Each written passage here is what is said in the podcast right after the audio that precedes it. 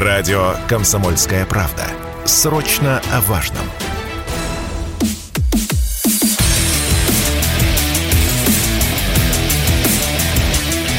Программа с непримиримой позицией.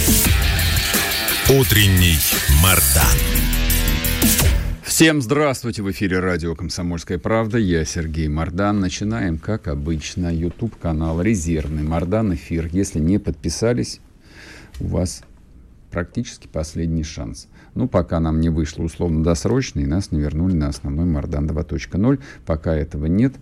Также идет трансляция в телеграм-канале «Мардан». Это для особых любителей. А почему Собчак? Почему Собчак? Она вынесена на картинку сегодняшней трансляции в Ютубе. Для радиослушателей это не очевидно, поэтому а, я вот попытаюсь вербально объяснить картинку, которую они не видят.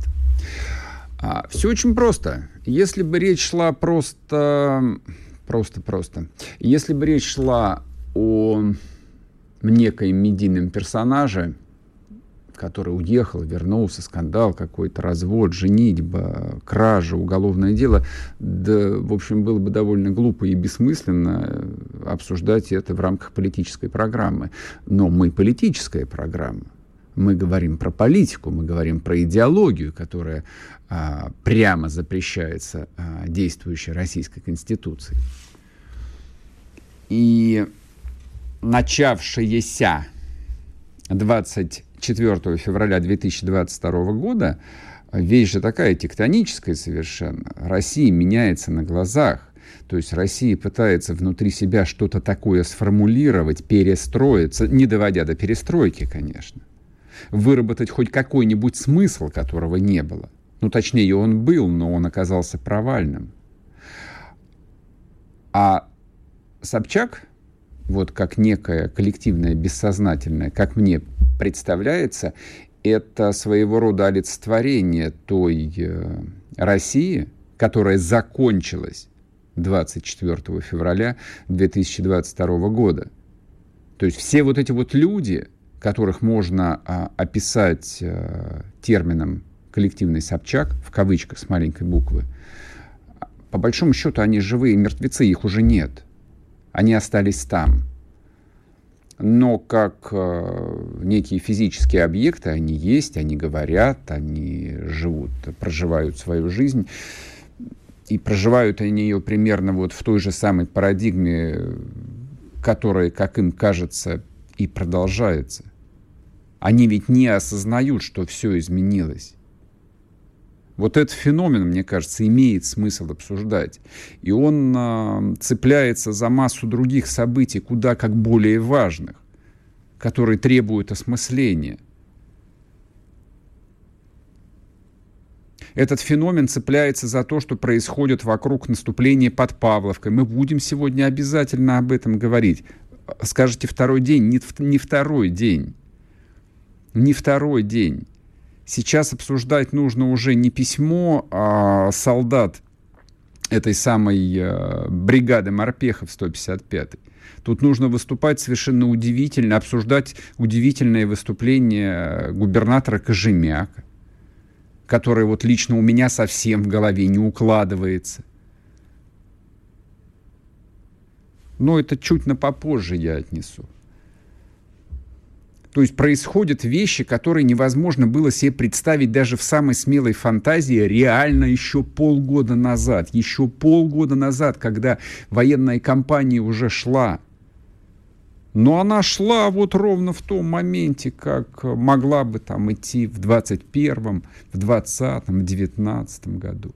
А сейчас происходят вещи просто фантастические. Просто фантастические. На уровне самых больших начальников вслух обсуждаются темы а, под названием... Господи, даже не знаю, как бы это половчее сформулировать, дорогие мои. Образ России. Национальные ценности, которые нужно в каком-то виде преподавать студентам в вузах. Пока что вы подождите.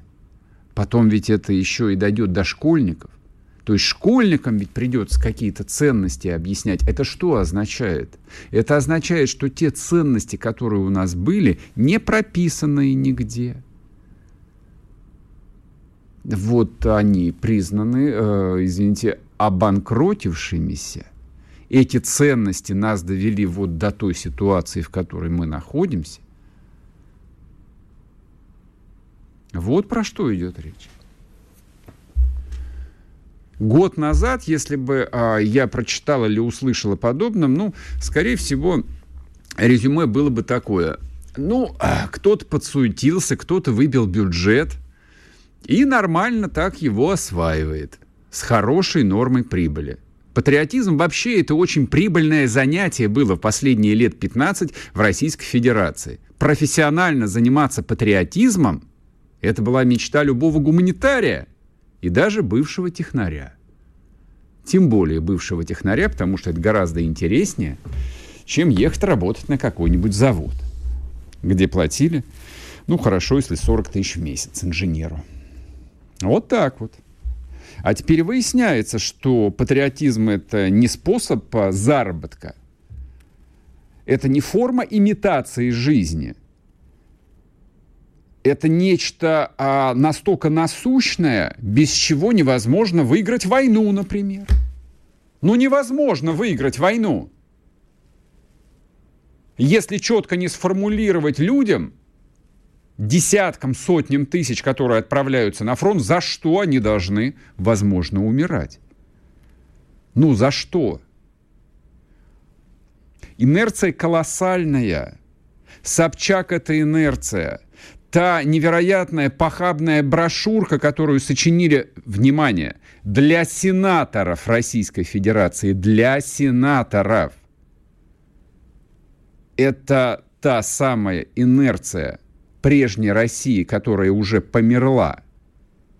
Она еще этого не осознает. Там еще, в общем, какие-то электрические токи в нервной системе там проскакивают. Клиническая смерть уже наступила, но труп пока шевелится. Но как все в жизни, что-то умирает, что-то рождается. Вот сейчас рождается новая Россия. Кому-то это покажется, ну, слишком метафоричным, а кому-то покажется даже слишком рискованным такой образ. Но вы присмотритесь просто повнимательнее.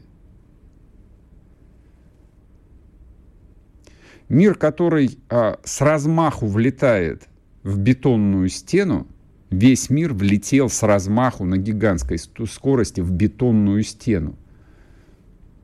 В такой аварии выжить невозможно. Вот этот глобальный, нарядный, красивый, жирный, прекрасный мир, он закончился. В этом мире у всех было свое место. Тем, кому повезло чуть больше, у них, в общем, все было ровно.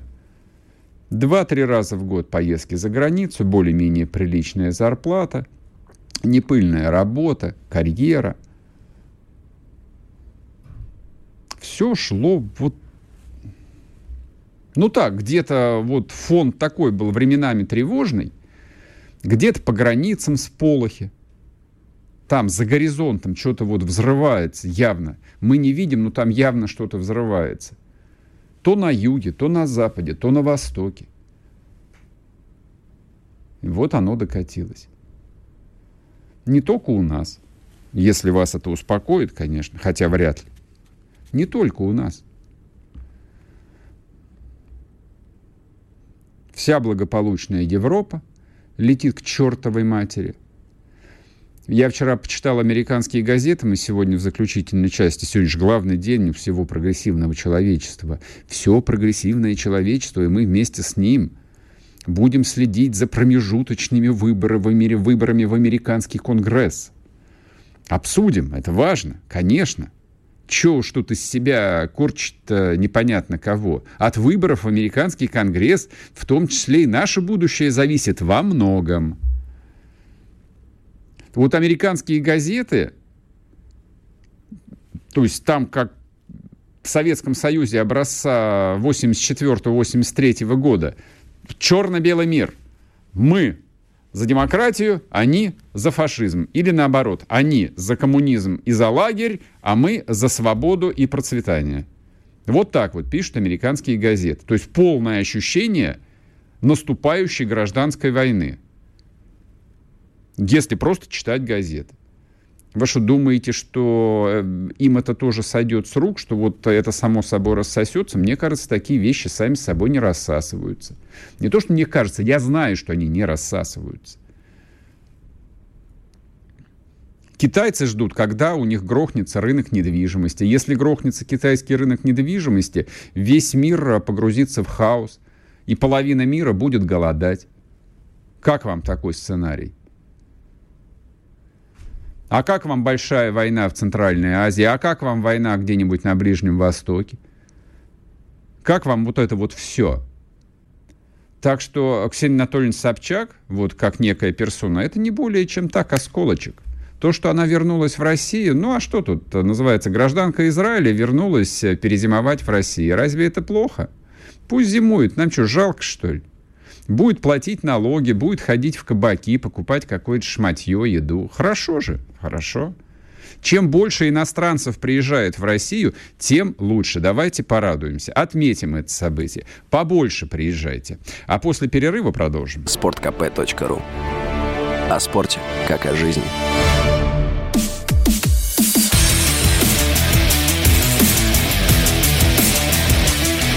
Программа с непримиримой позицией. Утренний Мардан.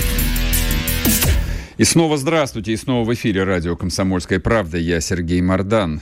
Ну, вы про Собчак, а я хочу поговорить про серьезные вещи, что происходит на наших новых российских территориях, субъекта Российской Федерации. К нам присоединяется Владимир Рогов, глава движения «Мы вместе с Россией».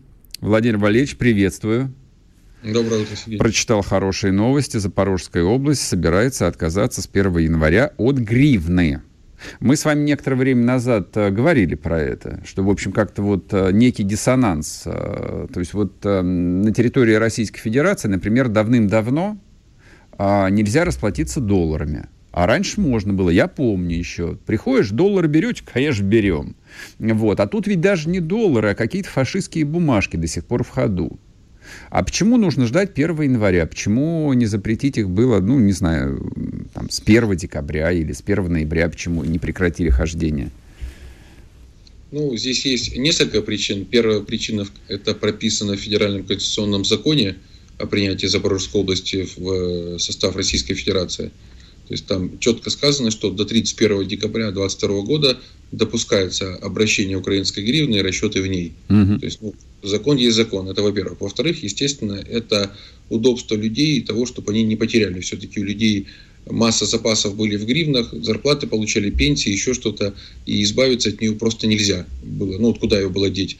Вот сейчас гривны чаще всего расплачиваются именно для того, чтобы угу. у людей она не оставалась, да? То есть вот, вот не потому, что она такая популярная, а потому, что каждый знает, что завтра она будет стоить дешевле. Угу. Но вот для понимания, когда мы весной запустили бивалютную систему, когда рубль только начали принимать к оплате, то курс был один к двум с половиной. То есть два с половиной рубля за одну гривну. Сейчас курс один к одному и двадцати пяти. То есть рубль двадцать пять платится за одну гривну. То есть гривна по отношению к рублю упала в два раза. Ну, я думаю, что это не предел, что за оставшиеся два месяца курс, наверное, еще откорректируется, потому что понятное дело, что экономика Зе Рейха летит в тартары. Я не просто надеюсь, я уверен, и об этом говорят и все исторические процессы, что в ближайшем будущем не только на нынешних освобожденных территориях, но на всем постукраинском пространстве гривна будет иметь ценность только для банистов, то есть тех, кто собирает купюры, и для нумизматов. Вот как деньги несуществующей страны, несуществующего государства. По крайней мере, наша задача все для этого сделать. А объясните, пожалуйста, вот как работает сейчас то, что называется денежно-финансовая система в рамках отдельного субъекта Российской Федерации. Ну вот как, допустим, в России работает любое, ну не знаю, торговая точка. Она принимает выручку в рублях, инкассирует ее, зачисляет себе на счет безналичный. Вот, и у, любой, у любого ИП, и любой ООшки, там, рублевый счет. Каким образом происходит зачисление безналичных гривен? Где, куда и как? То есть с наличкой я понимаю.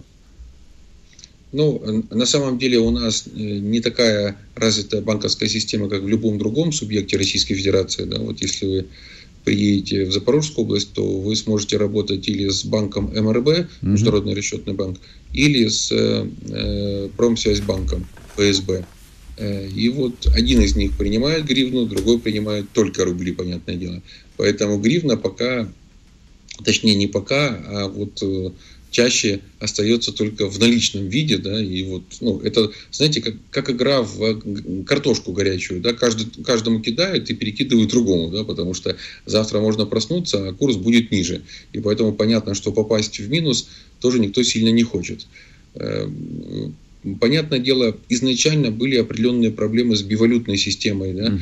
Там какая-нибудь бабушка на рынке боялась взять рубль, а куда его деть, а как я им буду платить. Вот в мае, в июне ситуация была такая повсеместно. Часто мы сталкивались с этими проблемами и объясняли людям.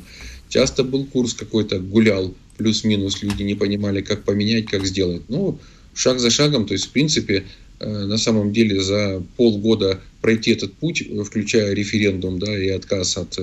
вот этих фантиков нацистских, это, я считаю, достаточно быстро и хорошо. Самое главное, чтобы не пострадали люди, чтобы лю- у людей так проблем хватает в условиях боевых действий, да, чтобы они там не обнищали какие-то десять, двадцать, тридцать, пятьдесят тысяч гривен, которые для них большими деньгами являются, у них в одночасье не превратились в фантики. Поэтому там есть еще целый механизм, который будет реализован в оставшиеся пару месяцев.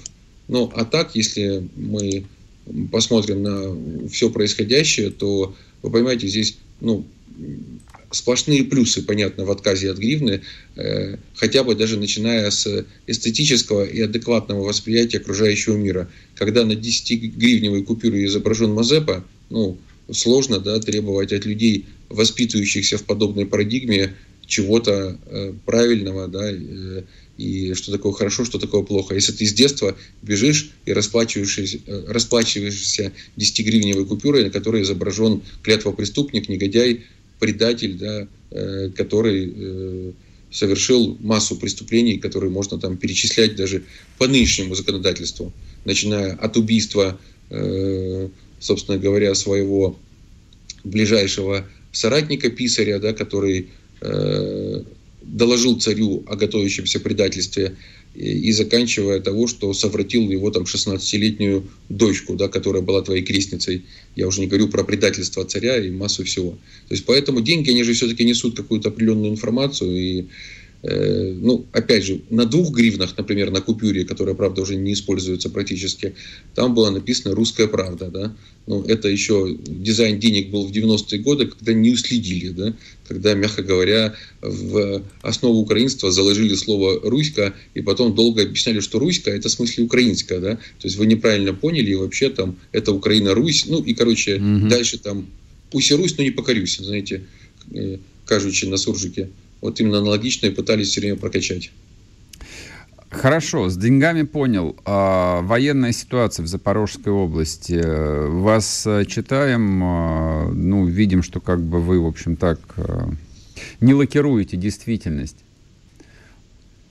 Наступ... Ну, понимаете... Угро... Угроза наступления. Вот да, давайте я конкретизирую. А, допустим, вот читать новости из Херсона мне, мяг... мягко говоря, тревожно. То есть я вообще не понимаю, что происходит. Вчера мы говорили со Стремоусовым, но даже он, как бы, будучи человеком там лояльным, патриотичным, и то, в общем, признал, что власти, по большому счету, в городе практически нет. Мародерство. Комендату... Комендатура не работает. Ни черта.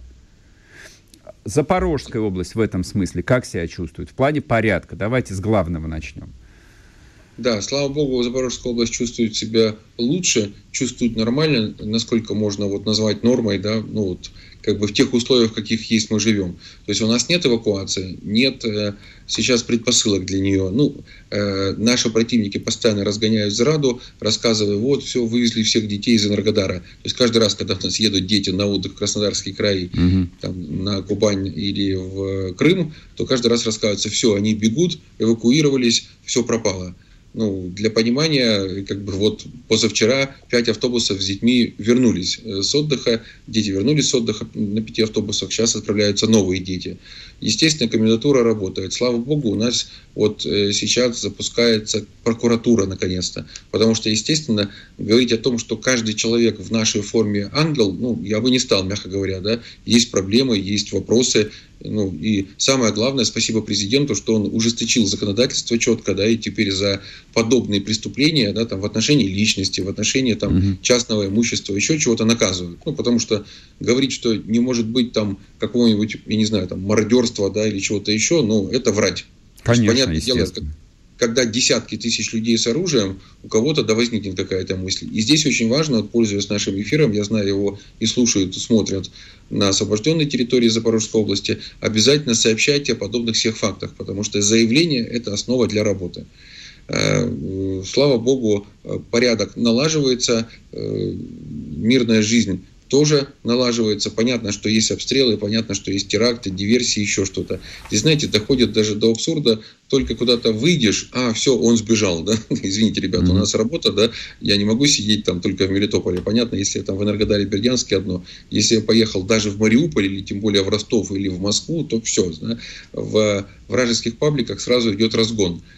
Причем, знаете, работают они достаточно качественно. Видно, что их курируют серьезные ребята, потому что все время придумываются какие-нибудь вбросы, и эти вбросы качественно разгоняются во всех их информационных помойках. А так, если говорить по военной составляющей, чертей нацистских собралось на линии боевого соприкосновения немерено. Их действительно много. Да? Причем значительная часть из них это не только граждане Украины, да?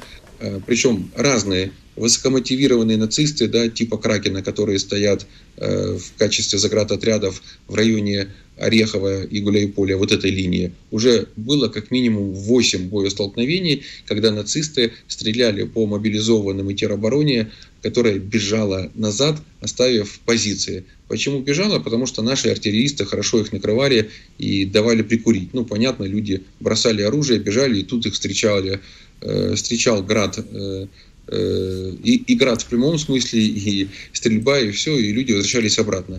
Количество потерянных, я, потерь я даже не могу сказать, но речь идет как минимум о десятках, возможно, о сотнях тех, кто пытался, скажем, дезертировать, да, если с украинской точки зрения смотреть, а с нашей, понятно, перейти на мирную сторону и прекратить воевать за вот эту шайку наркоманов и нацистов.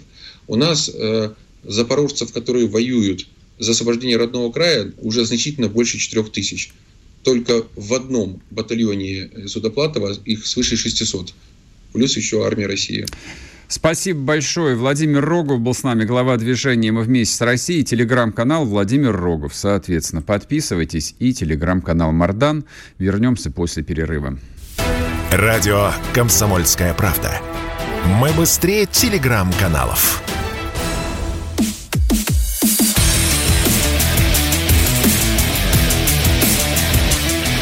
Программа с непримиримой позицией. Утренний Мардан. И снова здравствуйте, и снова в эфире радио «Комсомольская правда». Я Сергей Мардан, телеграм-канал Мардан. Новость будет вроде бы как украинская, но это вот тот самый редкий случай, когда мне хочется завопить. А почему у нас-то этого нет? Новость а, звучит следующим образом. Ну, давайте я ее просто процитирую, чтобы ничего не перепутать. Режим Зеленского национализирует предприятие ПАО. Это акционерное общество «Мотор Сич», а также ряд других предприятий, связанных а, с украинскими олигархами Григоришиным, Живаго и Коломойским. «Запорожтрансформатор» — очень большой завод. «Укрнафта», «Укртатнафта» — это, соответственно, главная нефтепереработка на Украине, и «Автокрас». Соответствующее решение о принудительном отчуждении в собственность государства акций приняла шестого ноября Национальная комиссия по ценным бумагам и фондовому рынку. Согласно решению регулятора, разрешено списание акций указанных предприятий со счетов частных лиц в собственность государства. Значит, а... смотрите, эту историю трактуют следующим образом. Две основные версии.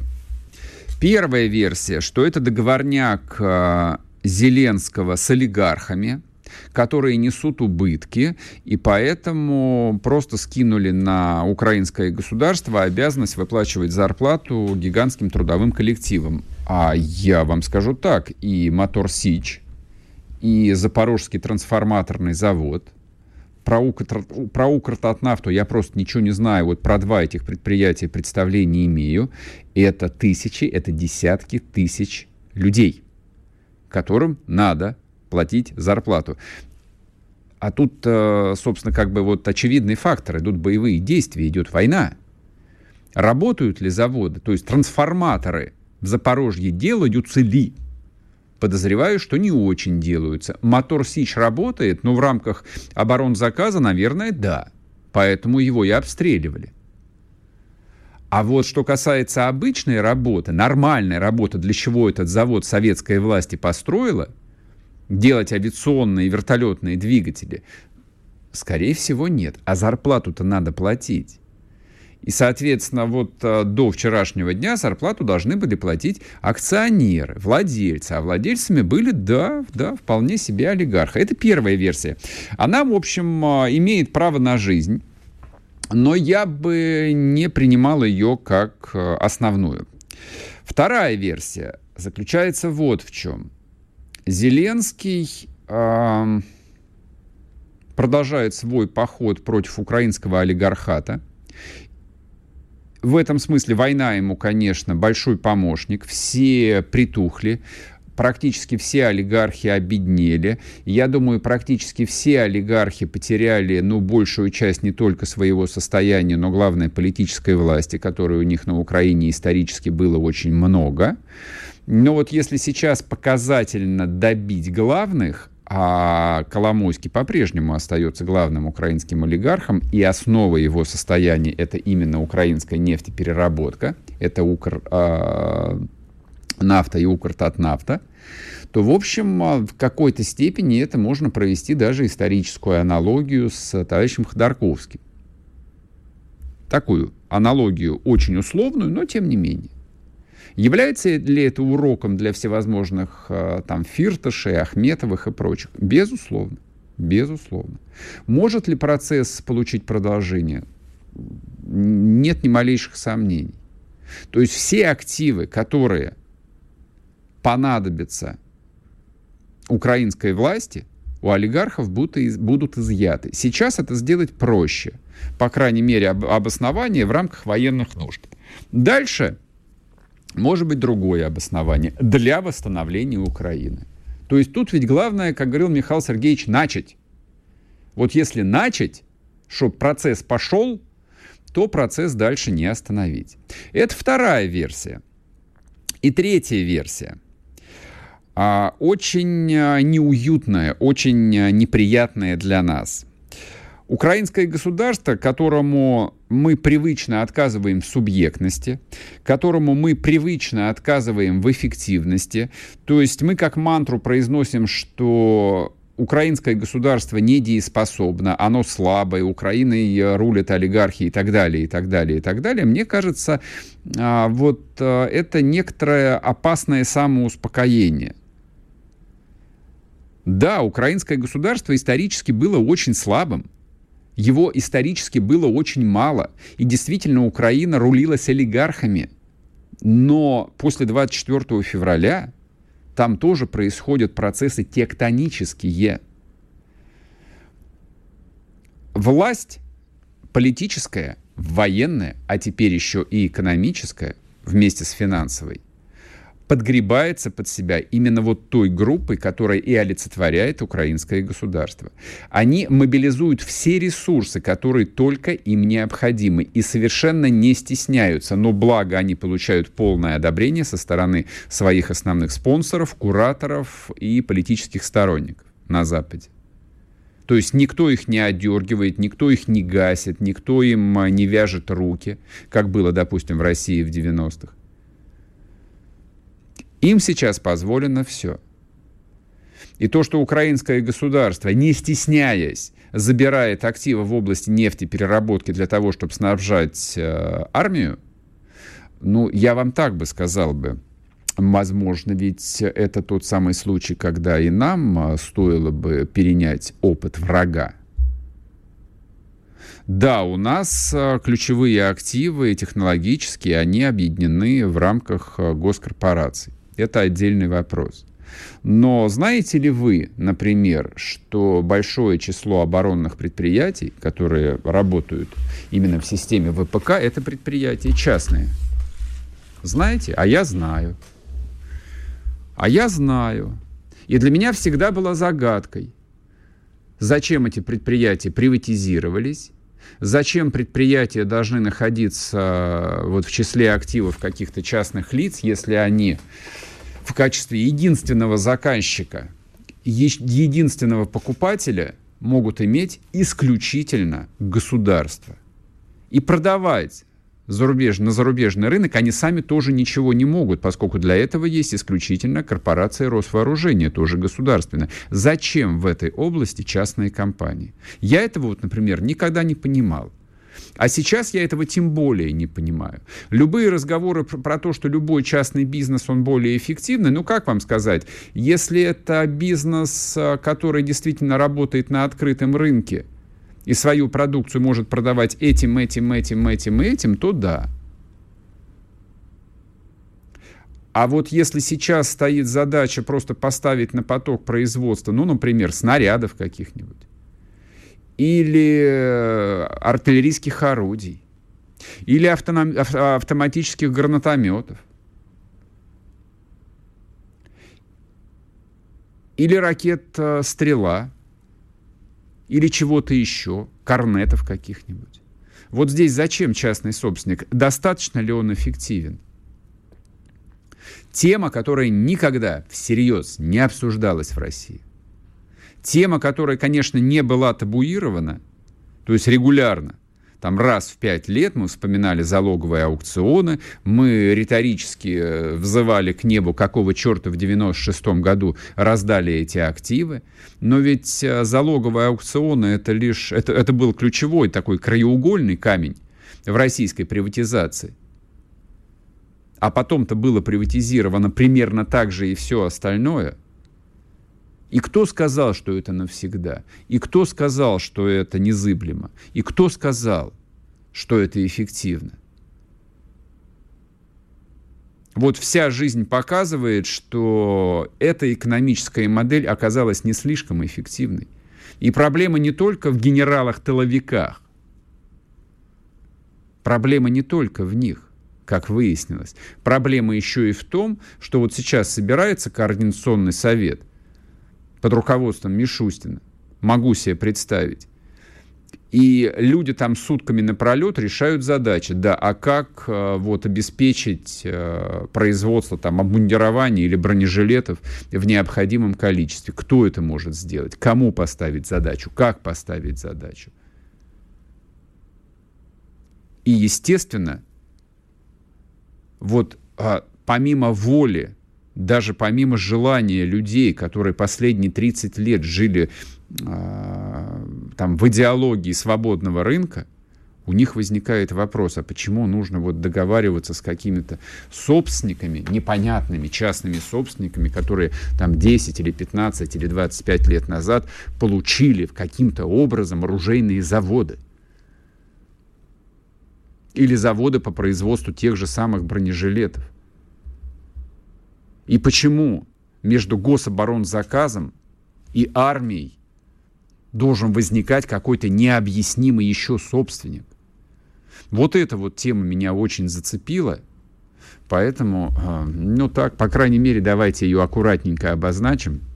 А получит ли она продолжение в нашей жизни? Ну, не знаю. Мне кажется, что очень многие вещи, про которые мы в этой студии говорим, получат продолжение в нашей жизни. Продолжим после перерыва. Радио «Комсомольская правда». Срочно о важном.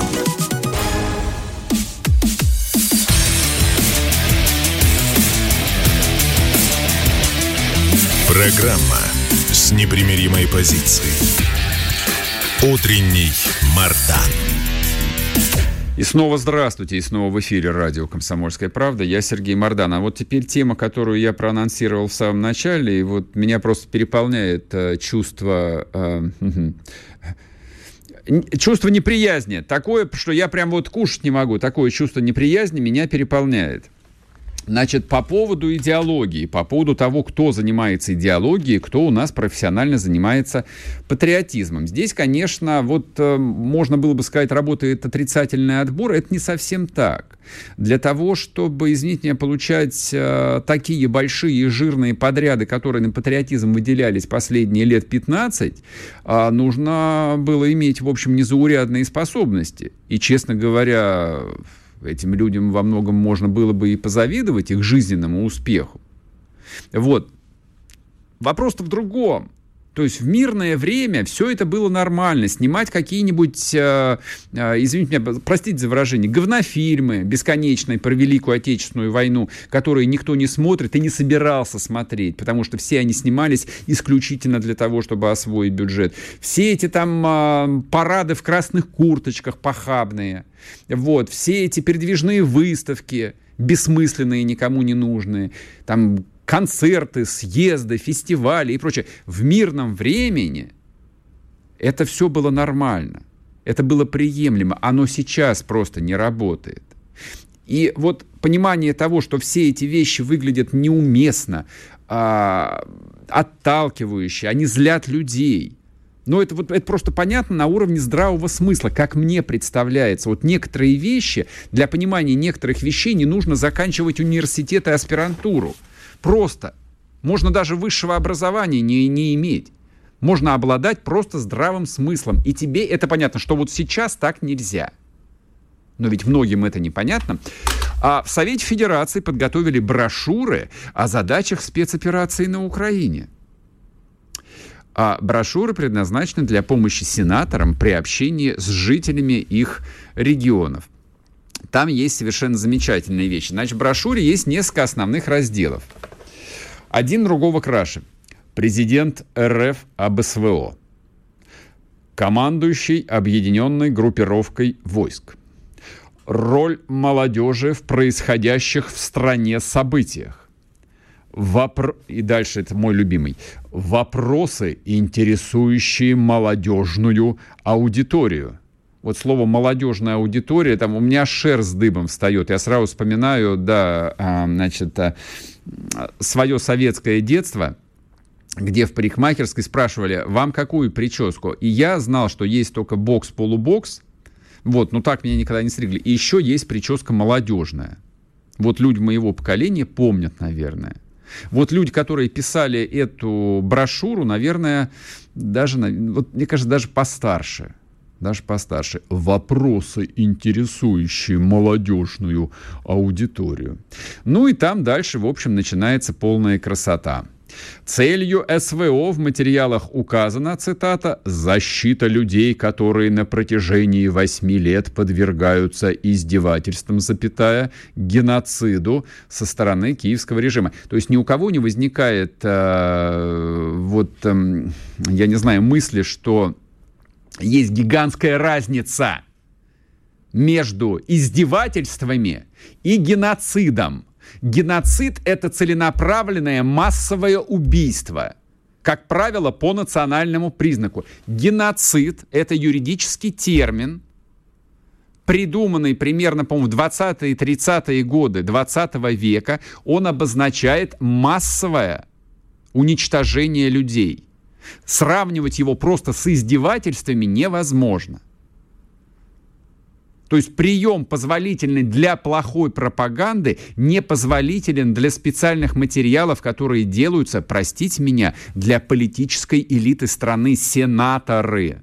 Сенаторы Российской Федерации. Крем до крем. Это даже не депутаты, прости господи.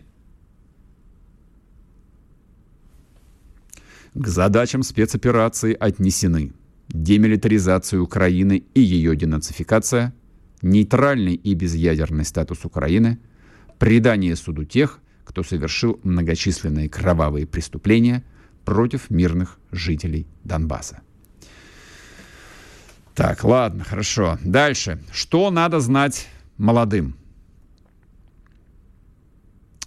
Что сказал, нам цитируется зампред Совета Федерации Юрий Воробьев, который провел встречу с молодежью в Вологодской области. Дальше идет роскошная цитата. «Ваша роль не меньшая, чем роль солдата и офицера. Вы можете помогать семьям мобилизованных и успокаивать окружающих». Могу себе представить. Молодежь еще могут интересовать разные вопросы от частичной мобилизации, терактов на Крымском мосту и северных потоков до стратегии США. Но переживать из-за частичной мобилизации не надо. В брошюре говорится, что по субъектам граждане из запаса будут призываться пропорционально один-полтора процента от имеющегося приписного состава запаса. Ну и дальше там вуз и бла-бла-бла. Ну и так далее. Слушайте, вот а, м- я не хочу разбирать, естественно, по абзацам, по пунктам эту похабень.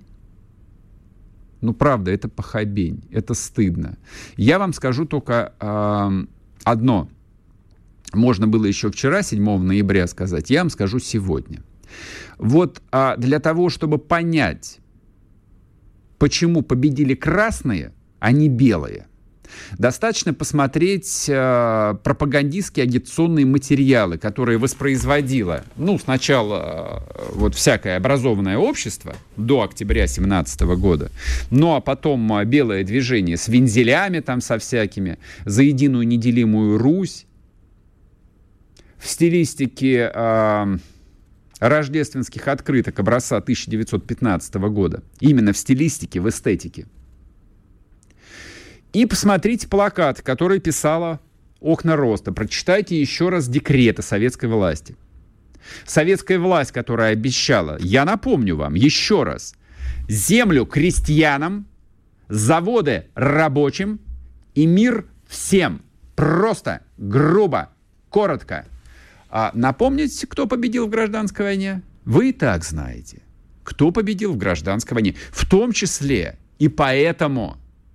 Потому что не надо а, врать, не надо имитировать, не надо притворяться. С людьми нужно говорить на понятном им языке. Ну, хорошо, первые месяцы я, я все понимаю. Это было сложно. Действительно, все пошло не так. Это что, для кого-то там является секретом, что ли? Нет, это ни для кого не является секретом. Но врага нужно называть врагом. Враждебное государство нужно называть враждебным государством. Целью военных действий является либо уничтожение враждебного государства, либо низведение его до такого состояния, когда, когда оно не в состоянии продолжать войну. Просто что оно физически не может продолжать войну. Возможно, это сложно э, озвучивать для широких масс. Тут нужно иметь талант, способности, опыт.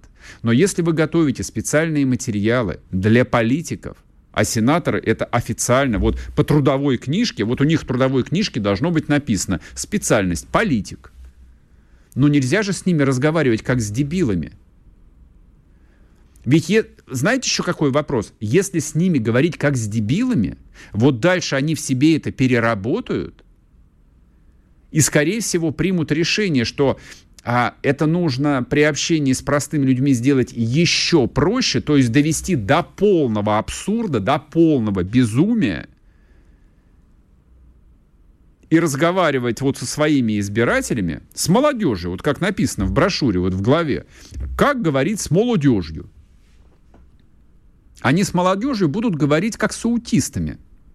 А какая будет, реда... какая будет реакция, вот если там с двадцати-двадцатипятилетним человеком, взрослым, взрослым, очень неглупым, живущим своей нормальной взрослой жизнью, если с ним начать говорить как с аутистом? Какая будет реакция? Он скажет, дядь, ты дурак, что ли? Это в лучшем случае, а скорее всего он просто уйдет, развернется и уйдет. А про себя уже там, ну, подумает. И ведь дело в том, что а, вот этот вот двадцати-двадцатипятилетний, будет ассоциировать все государство, всю систему вот с этим сенатором, который а, попытается с ним разговаривать вот такими словами, такими тезисами. Вы понимаете, как бы вот а, во что загоняется вся ситуация? Я не зря привел пример а, годовщины Великой Октябрьской социалистической революции. Это относительно недавний опыт России. Его нужно все время держать в голове. Это было всего сто лет назад. Всего сто лет назад. А если вспомнить опыт перестройки конца восьмидесятых, там ситуация была примерно та же самая. Вспомните лозунги, которые бросал Ельцин в конце восьмидесятых.